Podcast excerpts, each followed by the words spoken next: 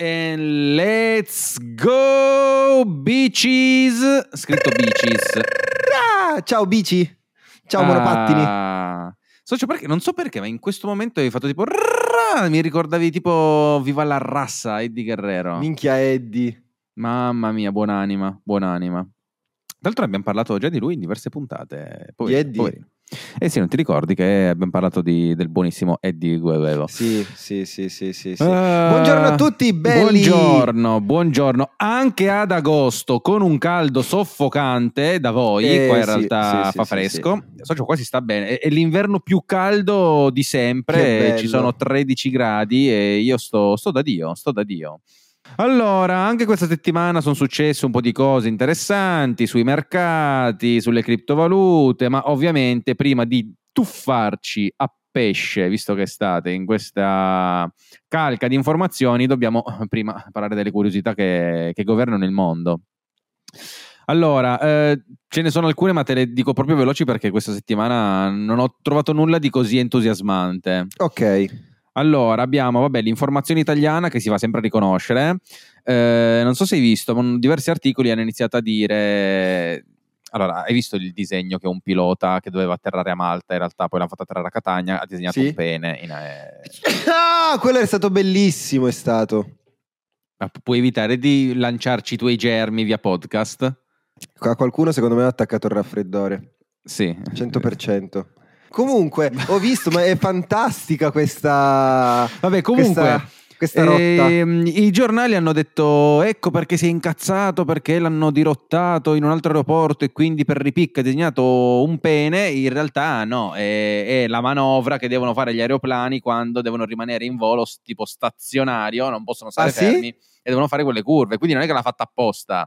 Cioè Diciamo è uscito così ma comunque- una manovra. Diciamo che poteva farla un pochino più breve l'altra, e magari fare un... eh, non, non farla proprio così lunga, Ma, eh, a forma penso che fallica.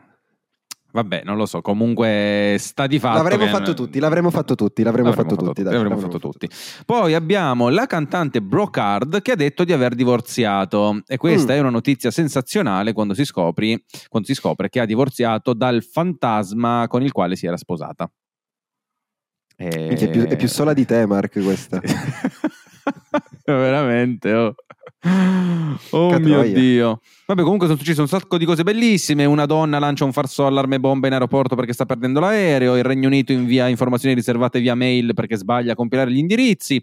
Ma soprattutto Elon Musk si piglia 24 denunce. Adesso non so se lui di persona, ma insomma la sua azienda X, tra l'altro bruttissimo, impronunciabile. Ogni volta che sono su Twitter, io continuerò a chiamarlo Twitter. Ma sì, per forza. E sai che aveva messo quella cazzo di cosa luminosa, ma tipo altro che luci da stadio. Cioè, sto ci faceva diventare giorno tutto il quartiere. Aveva messo sul tetto, ha tolto tipo, Sì, l'insegna sì. di Twitter, ha messo la X. Oh, Ma faceva dei flash abbaglianti, socio, ma faceva diventare giorno completamente tutto il quartiere. E giustamente gli hanno mandato una sfilza di denunce infinite per dire: Oh, hai rotto le palle, cioè, eh, spegni ste luci perché non si può Ma hai visto che ha già la notte." cambiato, che ha, già- che ha cambiato il logo su- sul telefono? C'è la Sì, X sì, sì. adesso. Sì, in ma io lo uso che puoi quotidianamente. scegliere, puoi scegliere anche se ti- tenere la X o rimettere per adesso l'uccello. Dove posso scegliere che voglio subito l'uccello? E da, se tu clicchi sul logo, cioè puoi, puoi Ah, da telefono dici? E poi Sì, da telefono. da telefono. lo faccio, devo Prova. provare, devo provare. Sì, sì, Tenta, Odio tenta. questo nuovo, questo nuovo cosa. Comunque, io direi che possiamo cominciare. A te l'onore di presentarci e via, ci si tuffa nelle notizie macroeconomiche, anche se agosto noi non molliamo.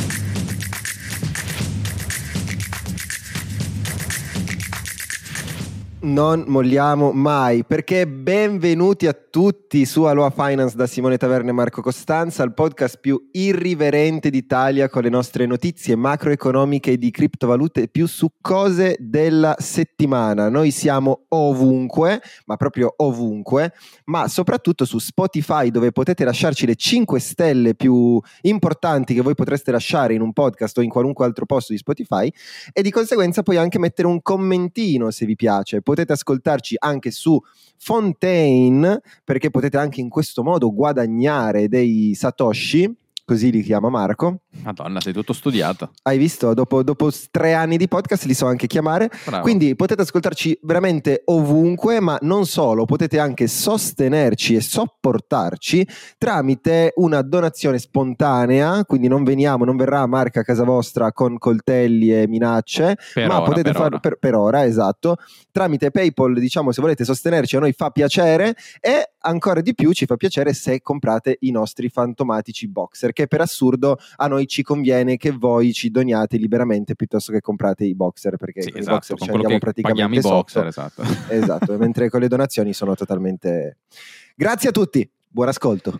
Bravi! Allora, socio, socio, vediamo un po' cosa eh? succede nel mondo. Minchia, ma qua ce n'è aiosa, aiosa. Sì. Eh, io partirei subito con un gigantesco pippone su quello che sta accadendo in eh, Africa, nel West Africa. Perché Ok, è una situazione molto particolare e delicata.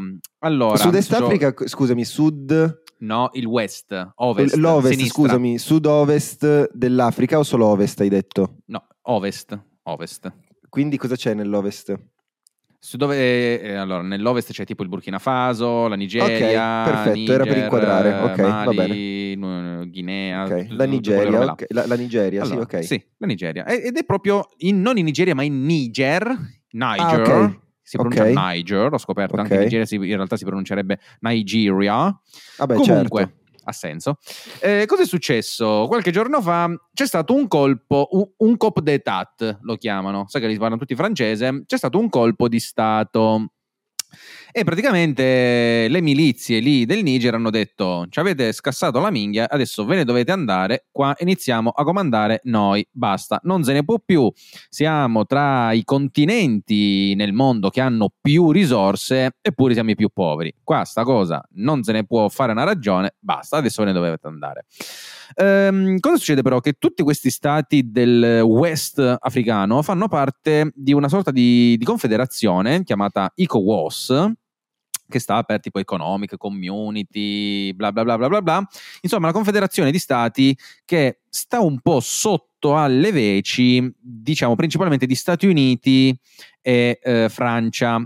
Perché? Allora, gli Stati Uniti hanno tutte le loro basi militari, i loro interessi, Strano, loro, strano, loro- loro devono strano. stare ovunque. Nel mondo ci deve essere una base militare, qualche bomba, qualcosa, la devono piazzare. Che se, se- se no sembra anche brutto dire perché lì no? E loro ce la Esatto, si off- le- i continenti si offendono se non, Eh, certo, gli Stati Uniti certo. non... eh, non- E dall'altra parte invece abbiamo i nostri amici francesi che come tu ben sai, forse ne avevamo parlato un annetto fa, perché Sì. andò virale un video di Giorgia Meloni, ricondiviso anche dal buon Michael Saylor, nel quale lei spiegava molto brevemente la questione del franco coloniale. Infatti, cosa succede? Queste popolazioni non già avevano una moneta, la Francia ha detto, ma che problema c'è? Ma te la stampo io la moneta. In cambio di questi pezzi di carta, però, allora, qual è il fine? Io ti sto dando una stabilità economica perché ti sto dando la possibilità di commerciare tra queste nazioni, quindi c'è una moneta, ma in cambio io ti chiedo, che posso chiederti? Vediamo un po', vediamo che c'è qua intorno, ma sì, ho visto che avete dell'oro, datemene il 50% di quello che estraete. Quindi la Francia ha detto, secondo me questo contratto non è niente male, noi vi diamo dei pezzi di carta senza valore e voi ci date dell'oro fisico da mettere nelle casse dello Stato. Chiamali scemi, sti francesi. Eh, hanno fatto il colpaccio, hanno fatto il colpaccio, mh, sta di fatto quindi che queste popolazioni sono rivoltate e così subito di punto in bianco la Francia e gli Stati Uniti hanno detto eh no belli, qua non è che mi fate il colpo di Stato, qui noi dobbiamo riportare la pace, sai che gli americani amano esportare la, de- la democrazia. Immagino. Quindi hanno detto adesso noi interverremo militarmente, al che diversi stati di questo ECOWAS fanno agli americani e francesi. Non ci provate, non muovetevi perché avete rotto le palle pure a noi. Quindi noi andremo in supporto di questi, de- de- del Niger in sostanza. Quindi cosa sta succedendo? Si stanno un po' tutti rivoltando contro, ma la cosa non è finita qui. Infatti ho fatto un lungo post su Twitter dove l'ho descritto come un tassello di un puzzle molto più grande che richiama la guerra economica tra BRICS e G7. Perché? Ok. Da una parte abbiamo quindi la Francia, gli Stati Uniti, sono tutti paesi appunto che fanno parte del, del G7, che ricordiamo c'è il Canada, l'Italia, il Giappone, la Germania, il Regno Unito. E dall'altra parte, che c'entra l'Africa? Beh, l'Africa c'entra perché l'Algeria, che anche lei ha detto che supporterà questa lotta africana, si è da poco coalizzata con la Russia. Insomma, hanno stretto questo accordo. La Russia ha detto: sapete cosa? Io vi fornisco le armi. L'Iran, che non vede l'ora di metterla nel di dietro gli Stati Uniti, ha detto: ci penso anche io, vi do anch'io qualche arma che non fa mai male.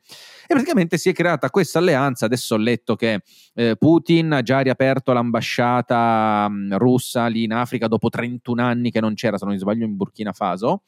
Ehm, hanno già detto che manderanno dei carichi di grano, di cibo a titolo totalmente gratuito per supportare le popolazioni. E quindi, insomma, la Russia sta dicendo. Ah, il nemico. il momento. De, nemm- nemmeno il nemico del mio nemico mio amico, perché in realtà eh, non erano nemici, erano solo che l'Africa non, non ci serviva a niente, ha detto, de- ha de- adesso ha detto, minchia, so, cioè è difficilissimo dire adesso ha detto, o forse sono io che, che non so parlare. Comunque, adesso ha detto, sai cosa? Io questa causa la, la, supporto. E perché ti parlo di BRICS contro G7? Perché allo stesso tempo ricordiamo che la Russia si è alleata con questi stati dell'Africa. Nel BRICS chi c'è anche? La Cina e il Sudafrica. Il Sudafrica ovviamente è in Africa, quindi il Ops. gioco è presto fatto. La Cina in Africa invece ha degli interessi molto grandi, sì, come ben sì. sappiamo ci sta investendo molto pesantemente a livello di trasporti, di infrastrutture, insomma pian piano si sta comprando tutta la, la, la nazione e anche proprio recentemente, dopo che io ho fatto questo tweet, infatti mi sono anche un po' così fatto bello che avevo un po' trovato il trend, esce proprio questo comunicato del BRICS che spingerà ancora di più proprio per utilizzare la propria valuta. Già ne avevamo parlato anche questo in precedenza, come consigli sempre te, ascoltate almeno due o tre puntate precedenti per rimanere aggiornati su quello che diciamo nel tempo, ma insomma anche di questa cosa del BRICS e della de-dollarizzazione ne avevamo parlato. Quindi tutto questo cosa sta a significare per i mercati finanziari? Eh, nel breve periodo non molto, o almeno se realmente iniziasse una guerra e intervengono la Russia, gli Stati Uniti, si mettono di mezzo, il G7, cose. Allora, per, per adesso diciamo che G7 e BRICS è una cosa tanto esterna, cioè che arriva veramente dopo, è per quello che dico che questa guerra è solamente un tassello. Però, nel senso, se capita una guerra, ovviamente nel breve periodo ci sarà volatilità, ma tolto questa cosa qui, i mercati non dovrebbero preoccuparsi troppo della situazione africana. Mentre nel lungo periodo questa cosa ci fa capire sempre di più come i paesi emergenti abbiano in mano so, cioè il coltello dalla parte del manico. Eh, direi di sì. Perché adesso di sì. sempre di più si stringono alleanze, sempre di più l'Occidente viene tagliato fuori e quindi, anzi, ricordiamo anche che lì in Africa, tramite l'Algeria, noi eh, abbiamo, cioè noi siamo riusciti a tagliarci fuori dal, dalla necessità di commercio con la Russia per quanto riguarda il gas proprio grazie all'Algeria. Questi qui che mo si sono rialleati, da un momento all'altro si possono dire ma sapete cosa che anche a noi non ci state così simpatici? Quindi bisogna fare molta attenzione perché adesso anche gli stati africani iniziano ad avere qualche freccia da scoccare al loro arco e um, sarà molto bello e io personalmente penso quindi che investire in mercati emergenti in questa fase non sia affatto male per il lungo no. periodo. Direi proprio di no. Quindi sì, ti do totalmente ragione, come noi abbiamo parlato, che poi è stato oggetto quindi del succo del nostro discorso all'IT Forum, questa, questo cambio di, di rotte, questi, questi, movimenti geopolitici che teniamo in considerazione da tanto tempo, sembra quasi che in qualche modo si stia ribaltando un pochino quella che è la situazione, ma come è fisiologico che sia, perché ovviamente ogni volta che noi, c'è cioè nella storia, sappiamo che tanto l'economia è un ciclo, quindi finiremo a mangiare pasta pasta e fagioli noi, mentre gli africani avranno acqua, beni e servizi, mentre noi ci faremo la pipì nelle tazze per berla. Cioè. io, io, devo mettere un filtro a quello che tu puoi dire, devo mettere tipo de- delle parole bannate o comunque non nemmeno le parole, delle frasi bannate, e quello è il difficile, perché tu riesci a utilizzare parole eh, non bannabili, per... bravo, ma in metodi forte, molto ambigui. Sono forte, sì, son sì, forte. Sì, e no, e quindi a parte gli scherzi, diciamo che, come hai detto Però tu, la Cina ora, sta colonizzando oggettivamente la, con dei prestiti un po', un po' particolari, perché comunque almeno per spiegare come funziona, perché la Cina in come sta diciamo colonizzando l'Africa, semplicemente presta dei soldi a, per costruire ad esempio strade, autostrade, eccetera, eccetera, con il vincolo di eh, terminarle in un certo lasso di tempo con determinati investimenti. Il problema è che anche gli approvvigionamenti in genere derivano, arrivano dalla Cina, quindi alla esatto. fin fine non eh, gli permettono, ad esempio, la, la, il termine dei lavori nel periodo prestabilito e di conseguenza in automatico poi diventano eh, prodotti e quindi territori cinesi in automatico sì. a costo ridottissimo perché è tutto finanziato da loro. Quindi questa è un pochino la metodologia che sta funzionando a differenza degli Stati Uniti che, eh, come dici tu, mette sempre basi militari e non è molto amichevole con, eh, con gli altri. Loro invece hanno un approccio diverso che oggettivamente sì, funziona sì, in modo, in, modo, totalmente diverso. Vediamo, vediamo, vediamo. Sì, sì, sì, ma i cinesi fanno così un po' tutto il mondo, ne abbiamo parlato esatto, anche qua, esatto. l'altra puntata, loro entrano nelle aziende, iniziano a fare un po' di lobby e pian piano prendono potere in questa maniera qui. Che è più intelligente. Ehm, sì, sì, sì, sì, eh, sì, sì, condivido. Questo insomma è quello che è accaduto un po' nel, nell'Africa. Visto che abbiamo accennato agli Stati Uniti, allora io andrei direttamente con questo bellissimo paese che questa settimana si pecca di un po' di news. Allora, yes. la più importante di tutte forse riguarda il declassamento di Fitch che mi declassa, diciamo così, eh, la qualità delle, delle obbligazioni statunitensi da AAA a a, A più? A, A più, esatto, esattamente. Praticamente che vuol dire? Che eh, l'America non è più così sicura. Ora capiamoci, in realtà non cambia assolutissimamente niente agli investitori. Eh, tutto quello che facevano prima continua a fare anche adesso. Insomma, esatto, l'America continua esatto. a rimanere l'America e Fitch continua a essere una di quelle agenzie di rating che nel 2008 diceva che andava tutto benissimo. Quindi non mi preoccuperei più di troppo. Eh, però questo delinea proprio un comportamento e una visione che sia nel lungo periodo per quello che riguarda l'America Ehm, allora, innanzitutto, l'America cosa sta facendo in questo periodo? Sta aumentando di molto la spesa pubblica e sta anche riducendo le tasse, questo tramite degli act, delle, come chiamano, de, de, delle riforme, ad esempio quella dei chip, abbiamo visto, yes, dei, dei, dei semiconduttori. Yes. Ehm, e, quindi si prevede che il debito USA arriverà nel 2025 al 118% del PIL. Se non mi sbaglio, ho letto che la media per stare nel top de, de, delle quotazioni delle agenzie di rating è tipo del 39%, quindi questo fuori, fa capire fuori, che insomma siamo leggermente fuori. E, ehm, quindi insomma si teme che effettivamente piano piano gli Stati Uniti possano a tutti gli effetti poi avere questo rallentamento economico. E questo diciamo che collide un po' con altre cose che sono arrivate mm, per quello che riguarda insomma le novità di questa settimana. Allora abbiamo Bostic, che non, non è la colla ma è uno de- della Fed, okay, che ci okay. dice mm, io non penso che siano necessari altri aumenti dei tassi a settembre. Questo sta a significare, e il mercato anche inizia a dircelo, che iniziano a scontarsi i nuovi tagli ai tassi di interesse a marzo 2024. A questo proposito, eh, una piccola novità che ho letto prima. Il Brasile è stata forse la prima banca centrale ad aumentare i tassi di interesse a causa dell'inflazione e sembra proprio che in questo periodo stia per iniziare a tagliarli quindi, essendo lei in anticipo, però può essere un, un, bello specchio di quello che poi accadrà anche a tutte le altre banche centrali che insomma poi l'hanno seguita in questo rialzo dei tassi. Quindi avrebbe senso vedere l'America ritornare magari a stimolare l'economia verso marzo 2024. Okay, il mercato del okay. lavoro comunque per ora è ancora abbastanza forte, l'inflazione tutto sommato la stanno controllando.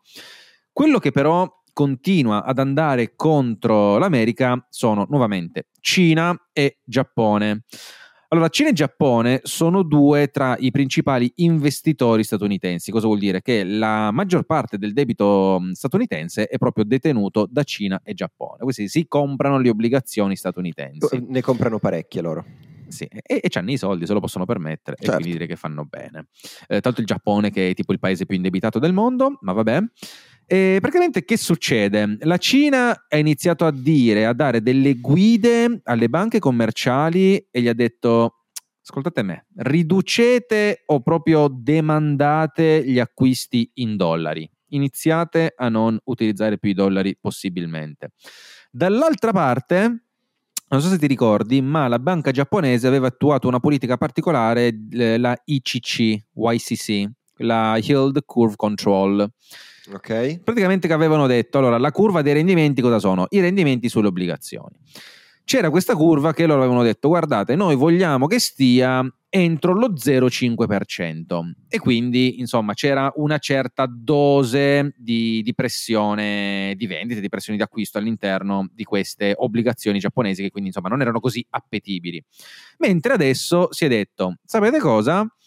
Allentiamo un po' questa yield curve control e permettiamola fino anche all'1%.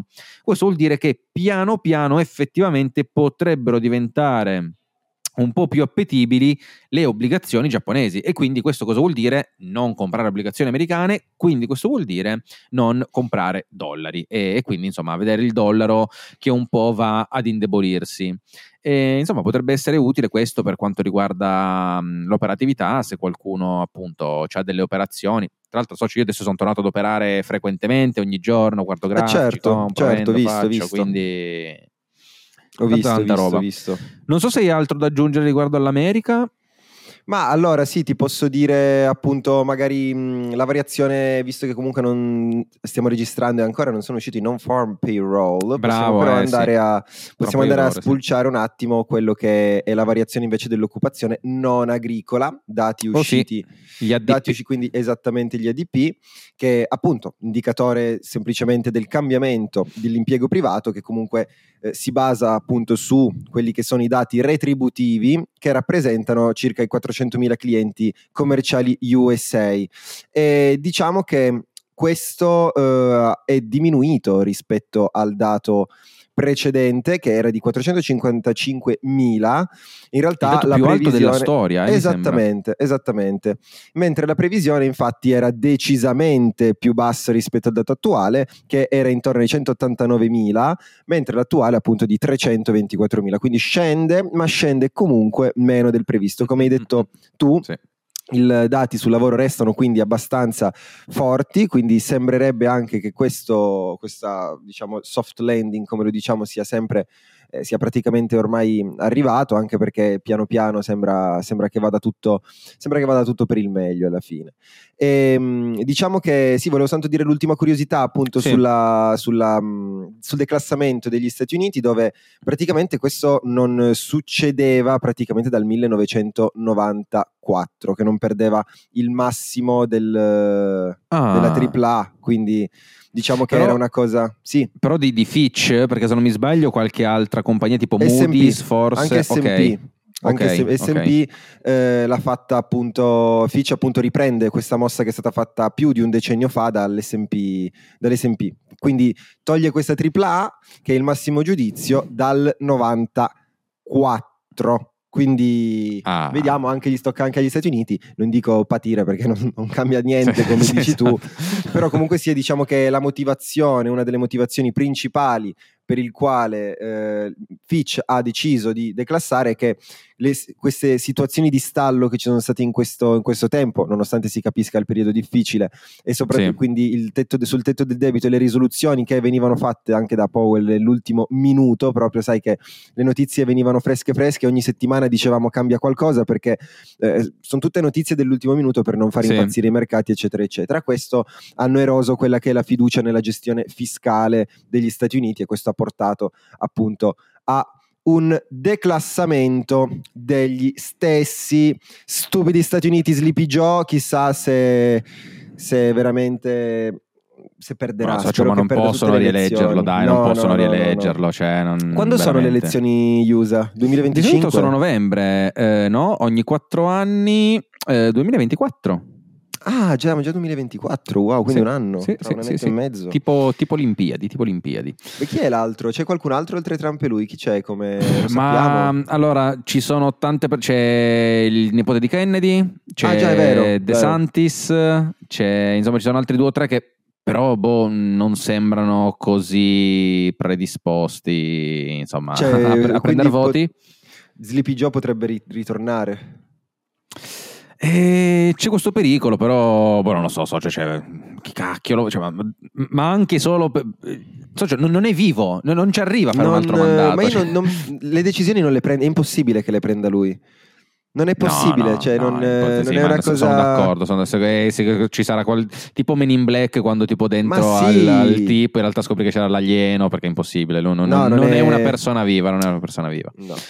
Comunque, ehm, possiamo passare a questo punto, se non c'è nient'altro, dall'altra parte dell'Oceano oh Atlantico, oh dove già. anche da noi in Italia escono dei dati preliminari interessanti che se vuoi te li posso un attimo spulciare rapidamente, Absolutely. essendo dati preliminari, quindi esce il dato sul PIL annuale del secondo trimestre e eh, trimestrale italiano, quindi del nostro bel paese, che ricordiamo che nonostante tutto vada male, noi invece sembra che riusciamo piano piano ad avere una solidità e una flessibilità eh, economica non indifferente perché anche le banche stesse, quelle italiane, sono più solide o comunque resistono meglio a una possibile crisi da, invece che le banche francesi o le banche tedesche. C'è anche da dire che appunto noi siamo abituati ad avere la corazza dura perché mica ce l'hanno sempre tutti con noi. Alla fine se c'è un problema ultimamente è in Italia, ci rompono le scatole sempre, noi italiani abbiamo resistito anni peggiori rispetto a questo. So quindi la nostra resilienza sta, por- sta, dando i suoi frutti. Non saremmo italiani, noi senza il problema, senza la cosa, no, noi abbiamo la furbizia dalla nostra, esatto, l'ingegno, e l'ingegno ha pro-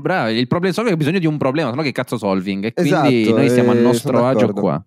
Siamo, esattamente, esattamente. Quindi tornando a parlare del PIL, eh, vediamo un attuale, quindi quello annuale del secondo trimestre, scusami, un um, precedente dell'1,9, eh, una previsione dello 0,9%, un attuale in realtà mi, meno, quindi dello 0,6, che comunque eh, è vero che è ridotto, ma eh, rispetto a quello che succede, quello che, che sta succedendo nel, nell'Europa, noi diciamo sì. che non siamo poi così messi, messi male rispetto poi a tutti gli altri eh, impatto che poi chiaramente v- viene dato anche nel... Nel, nella parte europea, quindi anche il PIL, eh, parliamo dell'Europa così almeno facciamo il tutto il punto yeah. per quanto riguarda tutti i pirli.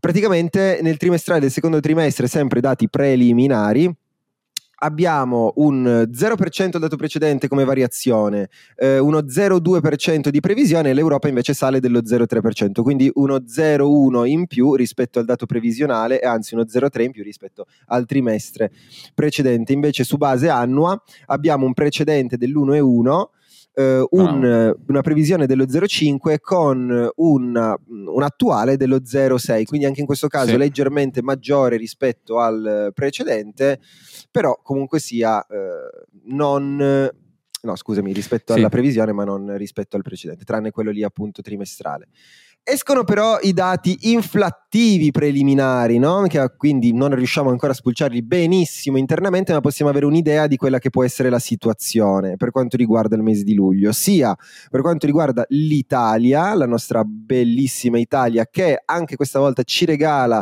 parte delle, delle gioie, più o sì. meno, però comunque sia, riusciamo piano piano a scendere. Quindi un dato precedente del 6,4 rispetto a una previsione del 6,1, noi ci attestiamo a un'inflazione annua del 6% teoricamente. Dovremmo avere un dato quindi minore di uno 0,4% rispetto al, al precedente. Diciamo che è un po' un è un po' difficile, sta diventando difficile, eh? non riusciamo comunque, cioè ti ricordi gli Stati Uniti di mese in mese quasi a un certo punto sono scesi dell'1%, quasi eh, dell'1,5%, sì. quindi questo fa capire anche in realtà quanto sia la dif- difficoltà, quanto siano diverse le situazioni di Stati Uniti e, ed Europa proprio perché abbiamo stati diversi, debiti diversi, eccetera, eccetera. Quindi anche questo in realtà dovrebbe far pensare che non è detto che la soluzione che sta attuando eh, sì, stanno attuando sì, gli sì, Stati Uniti possa effettivamente essere attuata al 100, non dico non in parte, ma al 100% possa funzionare anche da noi, cioè non è che siamo la fotocopia.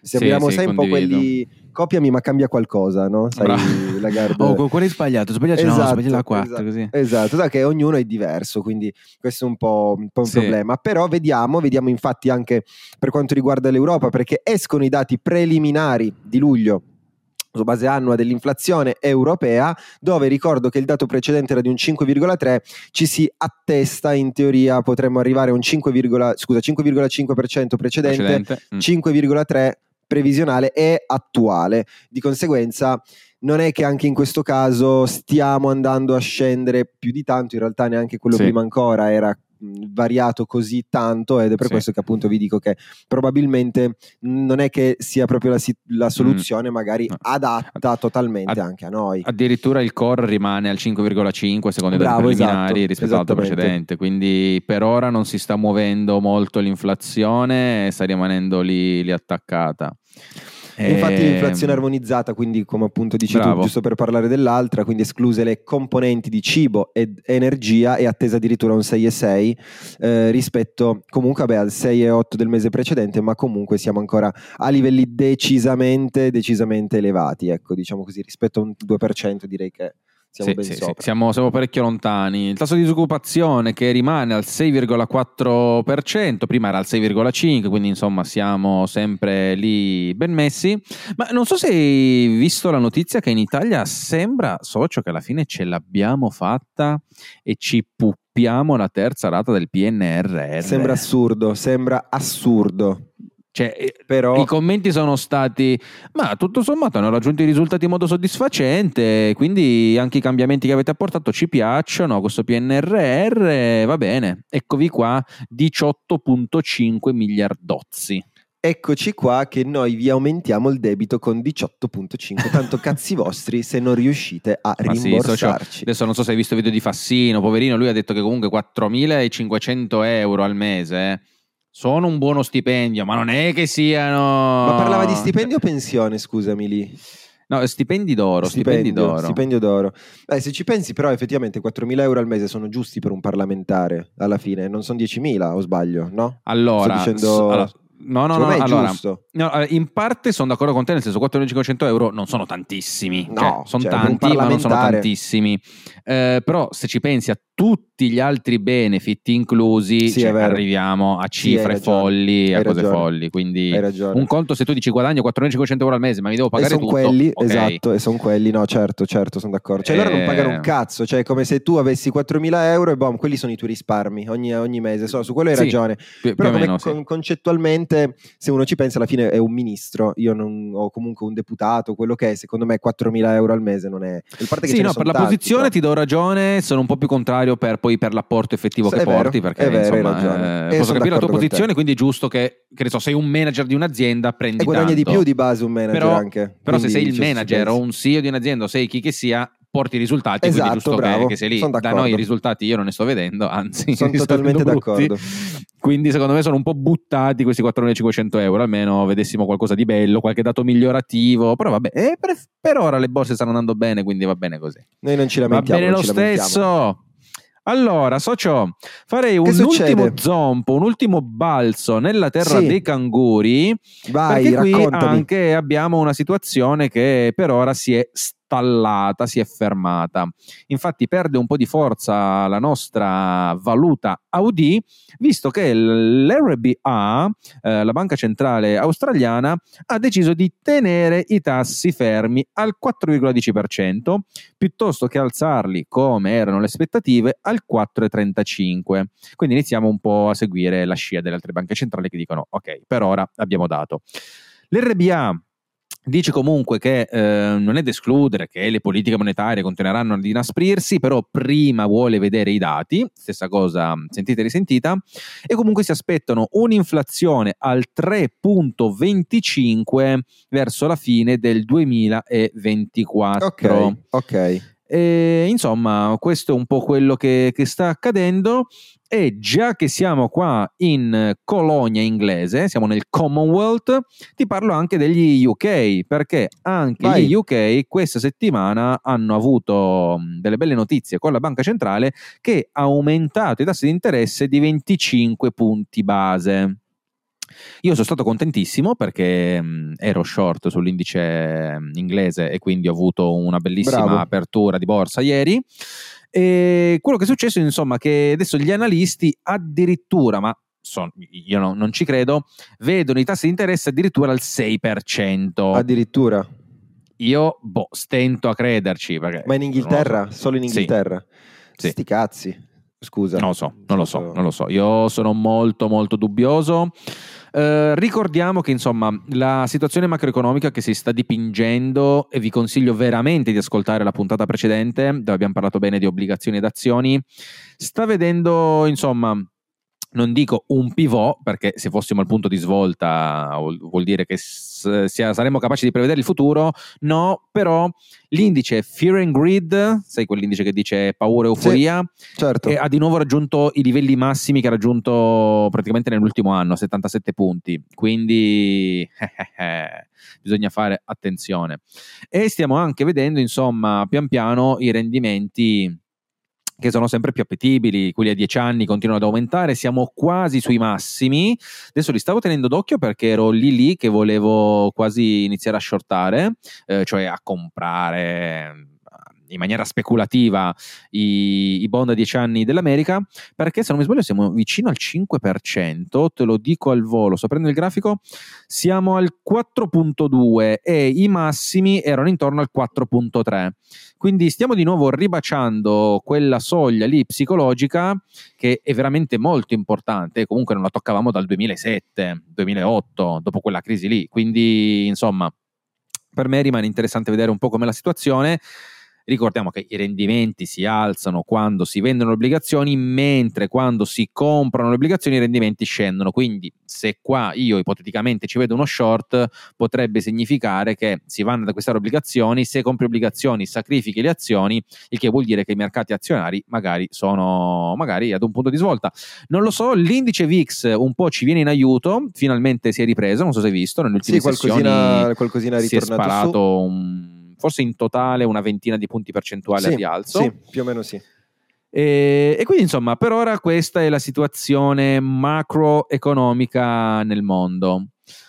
Uh, prima, di, prima, di, salutarci, per quanto riguarda il settore cripto, insomma, cosa c'è? Cosa c'è? Al, c'è qualcosa?